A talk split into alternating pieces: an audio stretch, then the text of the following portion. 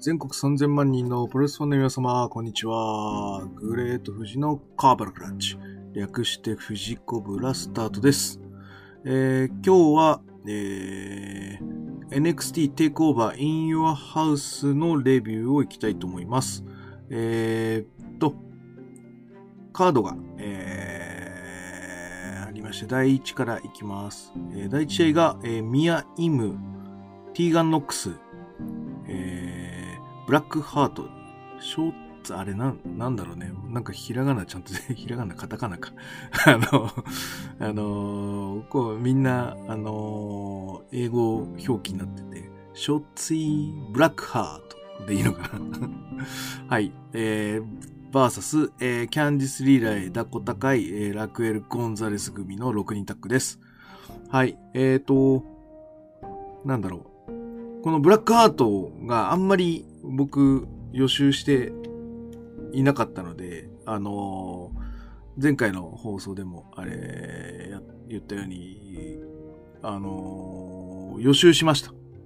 そしたら、結構いいっすね。結構、その最後の変な飛び以外。でも多分あれはもう使わないのかなうん、使わないでほしいな。というのであれば、だいぶいい。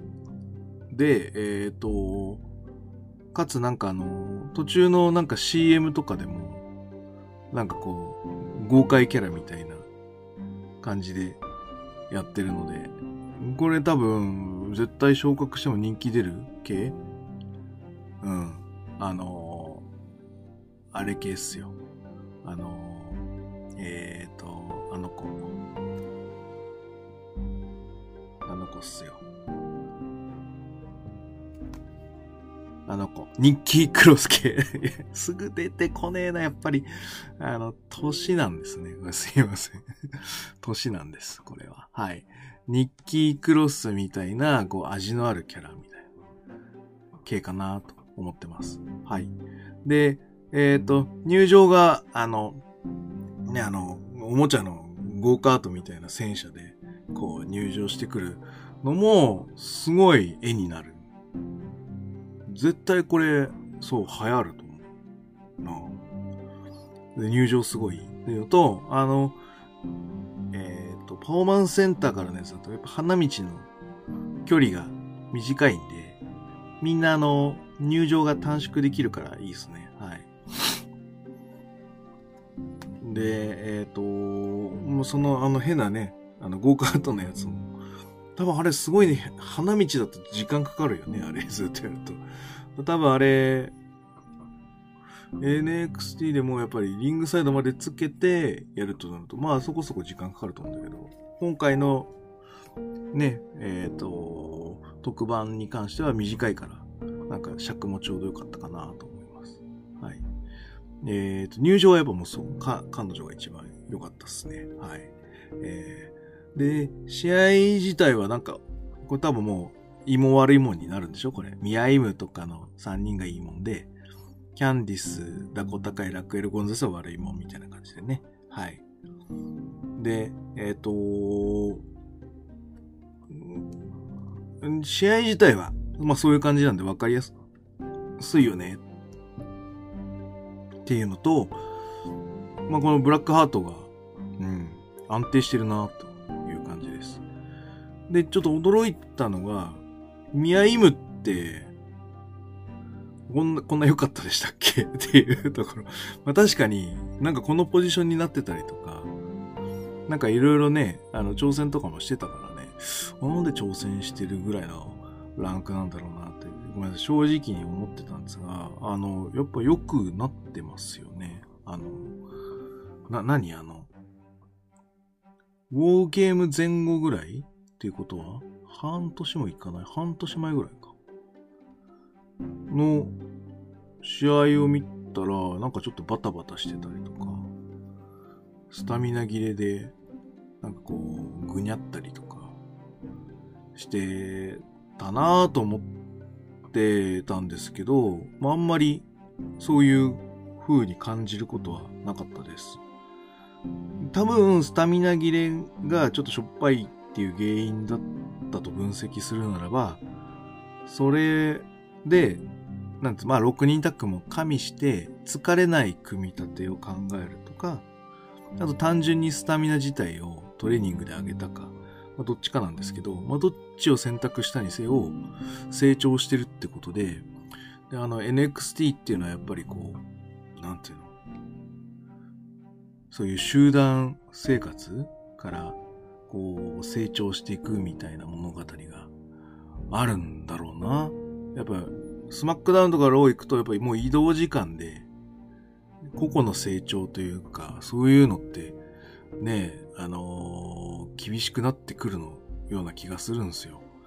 で、あのー、まあ、アイディア勝負だったりとか、うん、移動が大変で、で、コンディションが悪くなってくるだろうから、試合のクオリティとかそういうのは、ちょっと別の領域に行くとか、なるんでしょうけど、もうこの試合のクオリティが命ですからね、NXT に関しては。じゃあそのためのコンディション作りとアイディア作りっていう、いうコンセプトの流れが逆になってるのがやっぱり NXT がいいなと思うところです。なんで、ミアイムの成長がなんか面白かったです。はい。こんな感じです。で、えっ、ー、と、第2試合は、えっ、ー、と、フィンベラ対、えー、ダミアン・プリーストですね。すいません。ちょっと苦手な人同士の試合なんであまりあまり、すいません。ちょっと語るべきものがなく、申し訳ございませんが。でも、プリーストが思ってたより受けてたと思います。いろいろと。はい。はい、以上です。はい。すいません。はい。えっ、ー、と、で、第3が、えっ、ー、と、北米選手権ですね。はい。キース・リー VS ジョニー・ガルゴノです。はい。やっぱり、えっ、ー、と、戦前の予想をちょっとした、私はしてたんですけど、まあ、その通りになったのかなと思ってて、前の収録でも言ってたように、ちょっとキー3って、あのー、まあ、変に、こう、自己顕示欲が出ちゃうとき、あのー、その飛び技ピョーンってやってみましたとか、俺できるぜ、みたいなのが、まあ、ある場合があるんですけど、多分ガルガノがこの試合はコントロールというか、先導したような気がします。だ基本コンセプトは、やっぱ大きいとちっちゃいちゃんとしようよっていう感じだと思います。あのー、そうすることによって、まあ、ガルガノのちっちゃさっていうのもいきますし、あのー、その、飛びすぎない作りっていうのも、まあ、徐々にこう、上がってくっていう、まあ、チャンピオンシップらしい試合にはなるので、あのー、サイズ違いなことをしない。ちゃんとキー3をでかいに閉じ込めたっていうところが、やっぱりガルガノすごいなと思いました。はい。うん、大きい人は大きいプロレス。小さい人は細やかなプロレスを、えー、それぞれフォーカスしていくという展開です。で、手首攻めなんですね、あれ。うん、なので、あのー、表現的なのは難しいんですけど、だいぶオリジナリティを出していったりとか、あのー、コーナーの鉄の部分でテコの原理を使うやつは、パクります。はい。パクります。はい。あの、すごく素晴らしかったです。あれは僕も手首はよく使うので、で、表現が難しいっていうのと、やっぱ相手のセールがしょっぱいと、うん、微妙な展開になっちゃうんですね。その、その手首で負けないでしょ、みたいなことになっちゃうんですが、キー3のセールもすごく良かったので、あのー、追い込まれてる感っていうのがやっぱり出てます。で、まあ、止まった後は、あれなんだろうその、まあ、頭を中心に攻めてるってすごいね、あの、あのオートンのパチン歓迎とかって書いてあった。あ、すごいなと。まあでもそのパチンなんですよ。もう桃が真っ赤になるほど入れて、あのー、驚きの表情を出させてるんで、そうなんですよ。無観客でパチンはやっぱり、そうなんちょっと変かなと思うんですけど、あの NXT は桜入れてるんで、ちゃんとパチンでウォーってなってるので、そういう場合はもうパチンはありかなと思います。はい。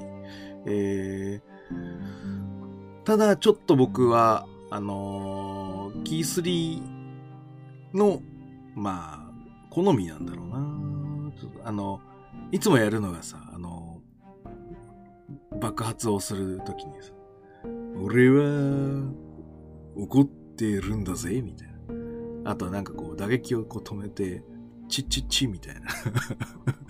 あの、ズバッとみたいな。俺のがもっとすごいぜ、うわーみたいな、うわーみたいな感じが、キー3の、こう、怒りのテンプレ、そんな感じっすよね。でも、でも、ただ追い込まれてるんだったら、ちょっと必死な怒りみたいな、の、まあ、ちょっとあってもいいかなと思ったけど、やっぱちょっと、その、ね、いつもその、ウェイって、なんかこう、リープロックして、ドロップキックして、ウェイみたいなのとかが中心なので、うん、あのー、慣れてない感じがしましたね、その、あの、よそ行きとまでは言わないですけど、ああいう演出にも、あの、しっかり表現力を出せるような、うん、あの、ことができると、多分、 Raw とか SmackDown のあたりでも、まあそういったアイディアの出し合いができるのかなと思いましたけど、はい。ええ。で、やっぱりガルガノの小技が効いてますね。はい。そういうのがあったりとか。え、あの、あれは何なん？あの、パンツから出したのは何なんですか？あの、家の鍵みたいなやつですか？なんか、あれは、車の鍵みたいなやつですか？なんかなんか出して、あのー、レフリーブラインドをついてやってたと思うんですが、はい。あれは、あれで取れないみたいな感じですよね。はい。はいあれじゃ、ちょっと残念でしたね。あそこ一番勝てるシーンんですけど、あれが、そう、潰されたんで、まあ、キスリかと思いました。はい。あの、なあの、ライガーボブの後に、あの、ガルガノが、こう、避けて、あの、そのままこう、開脚状態になってるキー3みたいなのがあるんですけど、あれわざとそういう風に見せてます？どうなの？っていうのは、なんかちょっとあの、聞きたいですね。俺、あの、こう、開脚の状態の T シャツを作りたいです、僕は。あの、テディベアみたいな感じじゃないですか。なんで、ああいう柄の T シャツとかを作ったら売れるなと思ってしまいました。はい。はい。まあ、あとは単純にいい試合だったので、はい。あのー、よかったです。えっ、ー、と、キー3が王座を防衛しています。ということは、まあ、しばらく昇格はないっていうことなので、まあ、もうちょっとなんかのストーリーがあるのかなと思います。はい。続いては、あの、NXT 世界戦なんだな、タイトルマッチだな、あだ、がこの枠です。アダム・コール VS ベルベティン・ドリームです。で、えっ、ー、と、あのー、エイジ・アンダークテイカーと、えー、ジョン・シナ、フィンドと、おそらく同列枠な、えー、作りの試みをしています。なんつうのあれは、街の喧嘩？ワルのギャング同士の喧嘩みたいな感じのコンセプトになってるんですけど、ちょっとごめんなさい。ちょっとその、前の引きがよくわかってなかったので、あのー、なぜそういうことをしなければいけないのかっていうのが、ちょっと見えなくてすいません。ちょっと勉強が足んないなと思いました。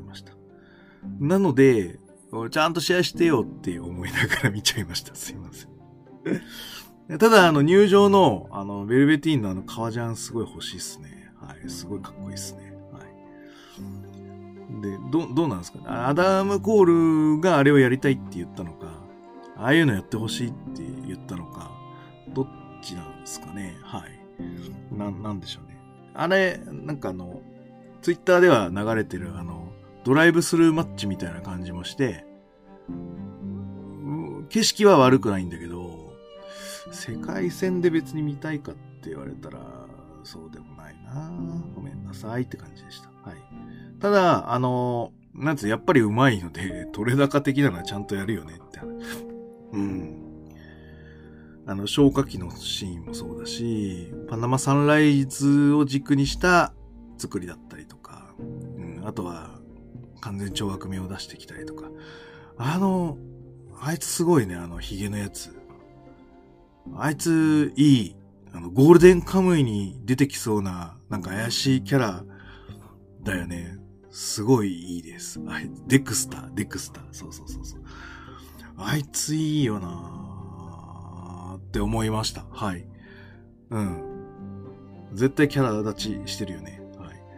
もうちょっと、あれは、あれも、あちょっと不勉強で追っかけてないんで、ちょっとこういろいろと過去の試合を見ていきたいなと思いました。はい。で、えっ、ー、と、ラストショットにしないのは、ああいうハードコア目だからパナマサンライズをフィニッシャーにしたっていう感じでいいの？まだラストショットを出してないから、この試合で、え、このカードでベルベティーン。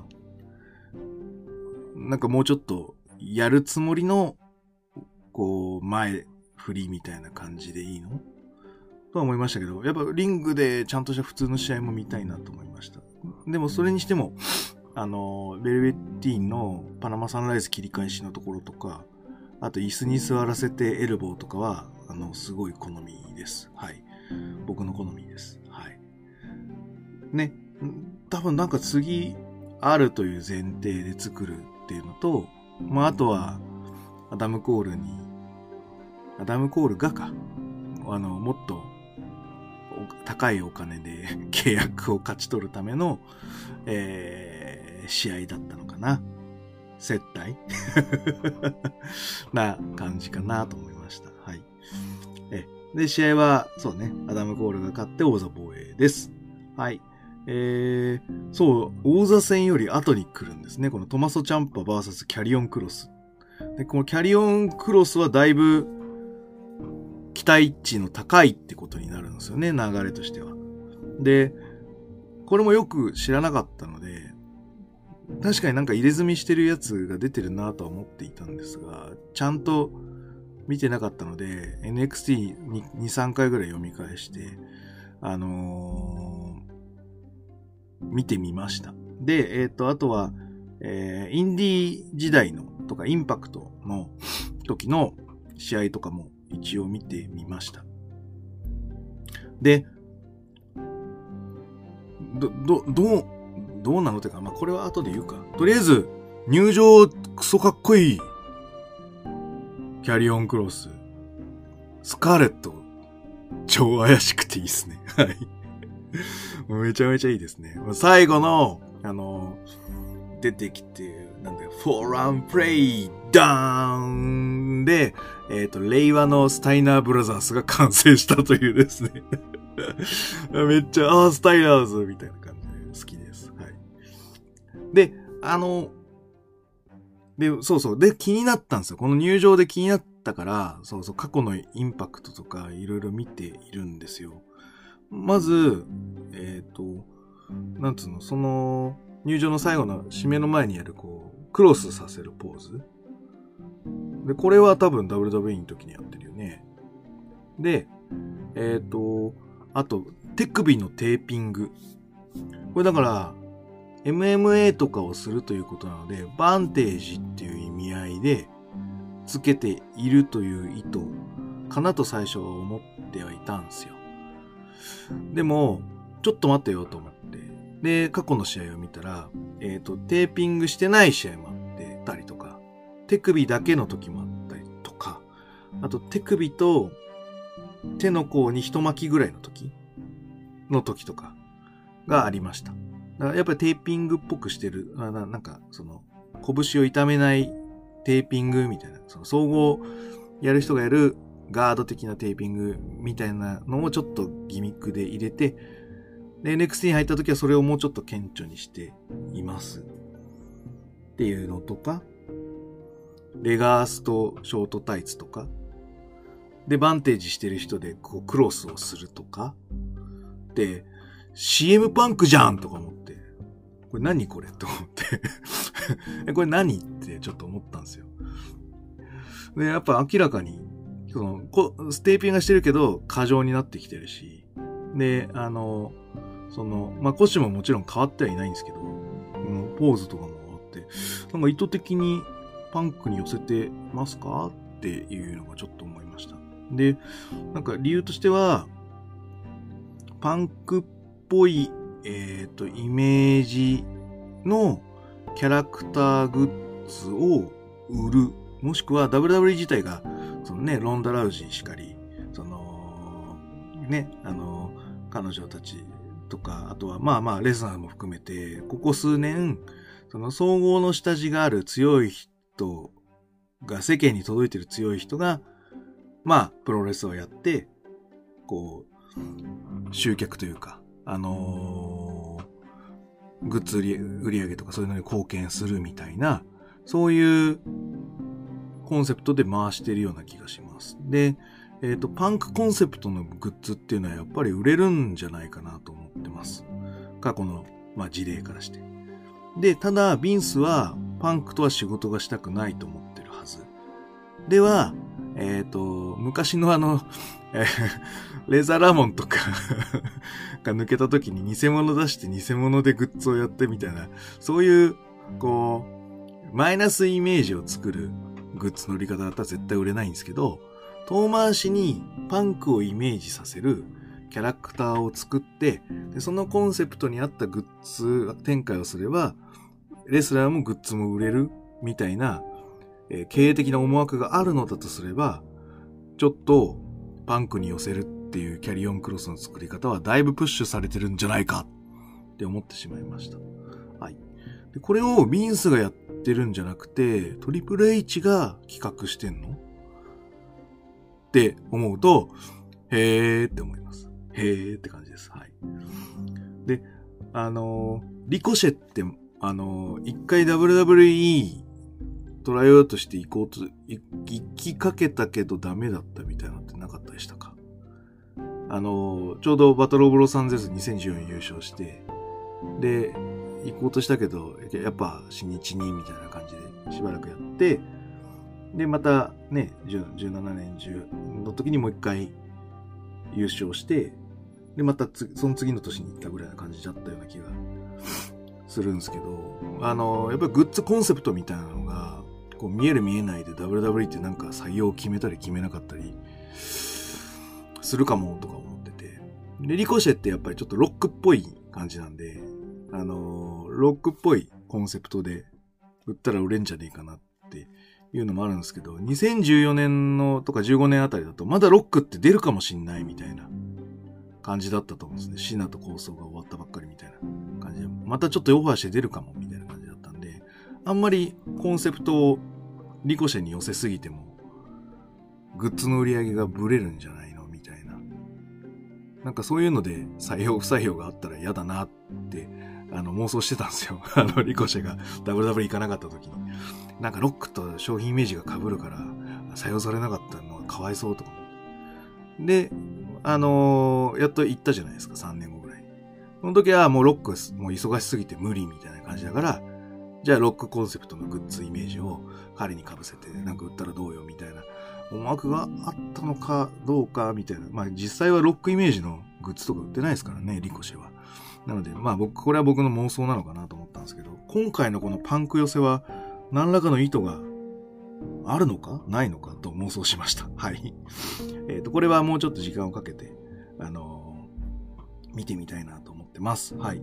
えっ、ー、と、強えーって感じ、大プッシュしてる感じなんで、セールしないですね。キャリオンクロス。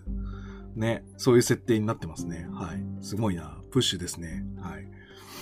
でこのプッシュが終わったらどうなるのかなっていうのはちょっと気になりましたけど、まあ、インディの試合の何試合か見ましたけど、あの、まあ、結構ノーセールな感じでしたね。あの、やられてはいますけど、なんか途中切り返しが結構そういうノーセールな感じですね。はい。ので、まあ、あんまり基本イメージなのかな。うん。で、やっぱコマンド散歩とか、あの、実況が、あの、キャッチアップ、キャッチキャンとか MMA、マーション、アーなんちゃらとかって言ってるのが聞こえてるんで、まあ、総合上がりの強いやつだぜっていうアピールをしているんですかね。はい。で、前半戦はノーセールで、かまあ、無敵系なキャラ。で、まあ、それをこう、膝とかで切り崩していくチャンパーみたいな。やっぱガルガルもチャンパーも、やっぱ、そういう打開的な、強い人、崩していく的なのがやっぱうめえなましたね。はい。よく動け動けできてますね、ちゃんと。はい。で、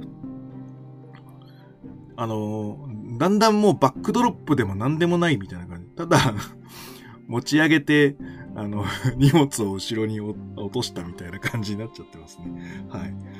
あの、変なやつね。はい。斎藤スープレックスではないですね。確かに。はい。持ち上げて転がすみたいな。でもあっちのが安全ですね。バックドロップで、あのー、フックしてないんで。うん。ので、肩打っちゃうとか、うん、そういうのはないんで、単純に持ち上げて転がしてるんで、ゴローンって言っときゃいいって感じですかね。はい。で、その、最後のフィニッシュの、こう、そう、ジャーマンで中途半端に持ち上げてからまたスリッパーで落ちるっていう。まあ、ね、あれ何なんですか。それだったら切り札クラッチみたいに、ブレンマで上げてもいいんじゃないかなと思うんですけど、まあね、キースリーみたいなやったらブレンマで上げられないんで、ね、ジャーマン気味まで持ち上げてからのあれでいいのかな。なんで、非常になんかこう昇格してもいけるぞ的な、うん、感じになってて、キャリオンクロスの、もうなんてプレゼントとしては最高でしたね。だからチャンパよく頑張りましたね。はい。素晴らしいと思います。僕結構キャリオンクロス目が離せなくなりました。で、やっぱインディーの試合のやつ、僕もいわゆる胴締めコブラみたいなのを使ってるのでうん。あのー、非常に多分参考になると思います。で、バックドロップサイドスープレックスから、うん、あの、前転式の、あの、胴締めスリーパーみたいな、その、よく柔術とかでやるんですけど、あれ、そうなんです。僕も試合で使ってるんですよ。で、あれ、すごい、決まっちゃった感がすごいんですよ。あの、前転決めながらの、僕はコブラクラ、同時目コブラをするんですけど、あれね、ほんと、レスラーがやられた感が強いんで、あの、スパーでもあれ決まると一本取れるんですよ。はい。なので、あのー、すごくキャリオンクロスは、今後のパクリ元としては大注目なので、あの、今後追っかけていきたいと思ってます。はい。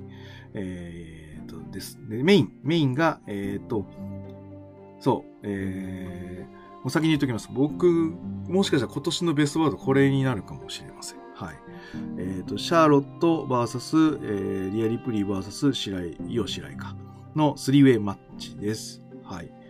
えー、まず、リプリーから入場するんですけど、あのー、いろいろとね、なんか、やっぱなんか、入場でなんか妄想しちゃいますね、最近。あの、なんすかこれっていう。前々から同じことやってると思うんですけどね。はいで、僕も、僕もだから、リプリーはいつも可愛いって思いながら見ちゃうんで、あの、ちゃんと、あの、ちゃんと見てないって聞かないですね。あの、ちゃんと見てないんですけど、はい。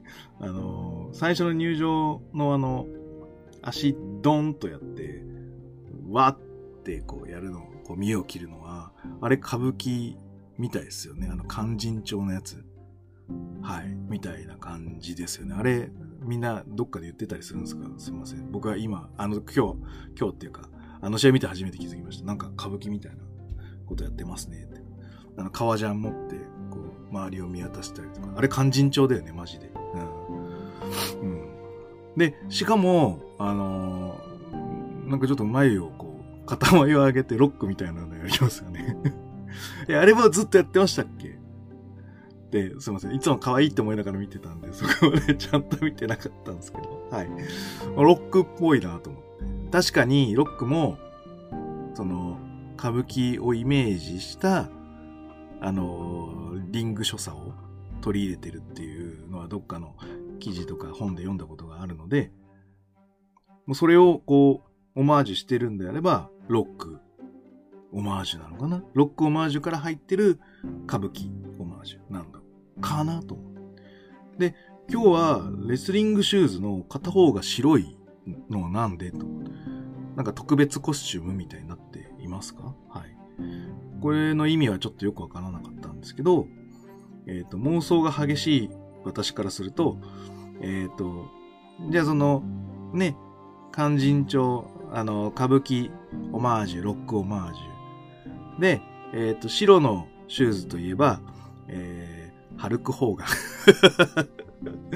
ン で、入場の時もこう、ホーガンの耳当てポーズやってましたので、えっ、ー、と、これはリアリップリーならではのこうビッグマッチ仕様のコスチュームにしてますと。いつもはロックオマージュの黒なんだけど、今日は、あの、2002年のロック・ホーガンの白いシューズで黒白にしてみましたみたいな、そういうオマージュなのかなという勝手な妄想です。はい。なんで、はい。なんかちょっと、うん。もう今日はちょっとビッグマッチしようと思ったんですけど、2002年のロック・ホーガンみたいな。ごめんなさい。勝手にそんなこと思ってました。はい。で、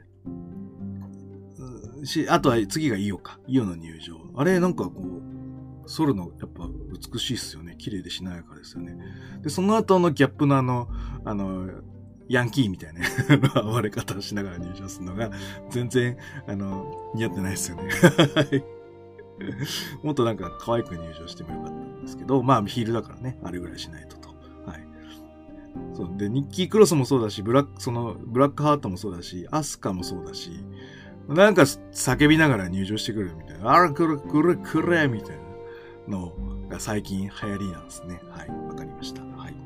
えで、最後はシャーロットの入場ですが、やっぱりかっこいいっすね。しかもでかい。でかい。で、えっ、ー、と、サバイバーシリーズで、シャーロットとリプリーが向かい合った時は、もうシャーロットがめちゃでかいくて、ちょっとこう、縮んでるみたいな感じに見えちゃったリプリーなんですけど、慣れたからか、リプリーもオーラを出してるからか、同じぐらいな感じに見えてきてますよ。で、やっぱりリプリーは、もうでかいんで、ああいうこう、ダイナミックな試合っていうのは、やっぱり期待大ですね。はい。で、試合はやっぱり、シャーロットが作ってるような気がするんですけど、あれってプロデューサーがいて、プロデューサーが作った感じでやってるんですか？あの、WWE の、あの、ペーパービューみたいに。よくわかんないですけど。で僕はシャーロットが作ってるような気がしますね。はい。その、3way ってやっぱりこう、飛ぶ人とかが結構やるイメージじゃないですか。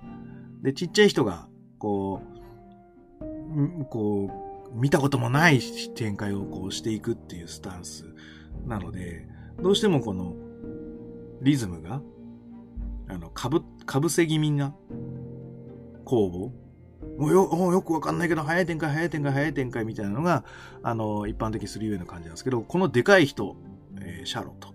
で、でかいリプリー。まあ、その役割を担う、その、干渉剤がイオなんだけど、でも、基本線は大きいプロレスをメインにしましょう、みたいな感じになってるので、あの、しっかりと、技の一発が決まって、相手がフレームアウトしてから、えー、次の人が技を出して、その人がフレームアウトするというのを分かりやすくしっかり出しています。かぶせないで、ゆっくりところてんで、ニュッ、ニュッって出しています。で、サーシャとかベイリーとかはちっちゃい感じの 3way の作りをするので、要はかぶせが多いみたいな感じになります。それはそれでいい時はあるんですけど、ちょっとごちゃごちゃして見づらいみたいなのがあるんですけど、この、ちゃんとところてんでゆっくり動いて、外に出してフレームアウトさせていくっていうのは、こう、大きいプロレスをしっかり見せて、えっ、ー、と、3人とも感情移入させていく、ゆっくり感情移入させていくっていう意図を感じたので、えっ、ー、と、このところてん回しは、お、すごいと思いました。はい。で、えっ、ー、と、やっぱりこう、こう、なんつうの、個人のアイデアが試合に反映しやすいのが NXT なのかな。うん。で、やっぱり NXT の特番は見ちゃいますね。はい。のが、やっぱ、やっぱ、やっぱり NXT いいなと思いました。はい。で、えっ、ー、と、イオの飛び技も、あのー、あんまりね、なんつうの、危険なのを出さないために、やっぱ勝たなきゃいけないから、結果から知ってるからね、保険かけてるなと思いました。トペとかも、ちょっとこう、横入り気味にしていったりとかで、クッション、あのー、を考慮した作りだと思います。で、やっぱり、あの、家の上から、屋根から飛んだのかっこいいですね。スカイジーニアスですね。はい。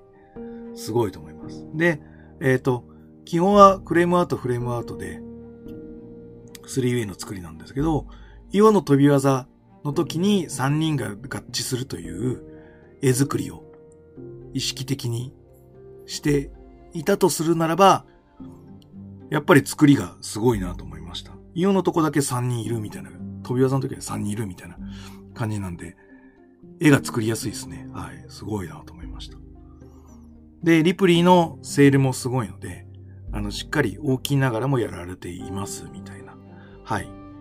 いうのがありますし、イオも、すごい結構ハードバンプして、一番受けてるような感じですよね。で、シャーロットやっぱりちっちゃい人から勝った方がいいんで、やっぱイオに攻撃が行きがちなんですけど、しっかりちゃんとバンプ取って、しっかりキックアウトして、で、なぜなんだみたいな表情をさせるという。ね、あのシャーロットもこの、この、なぜ決まらないっていう表情を出すからこそ、イオがもしかしたら勝てるかも、みたいな感じになったのが、かっこいいなと思いました。はい。で、えっ、ー、と、最後は、なんかツイッターで、あの、フィニッシュまで当ててる人がいて、すごいなと思いました。素晴らしいです。はい。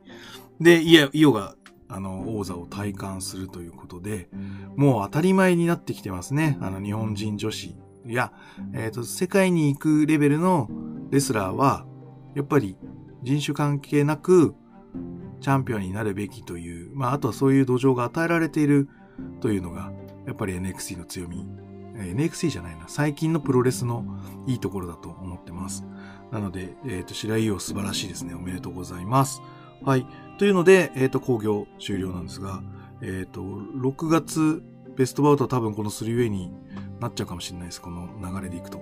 あとはニュージャパンカップですね。新日本の。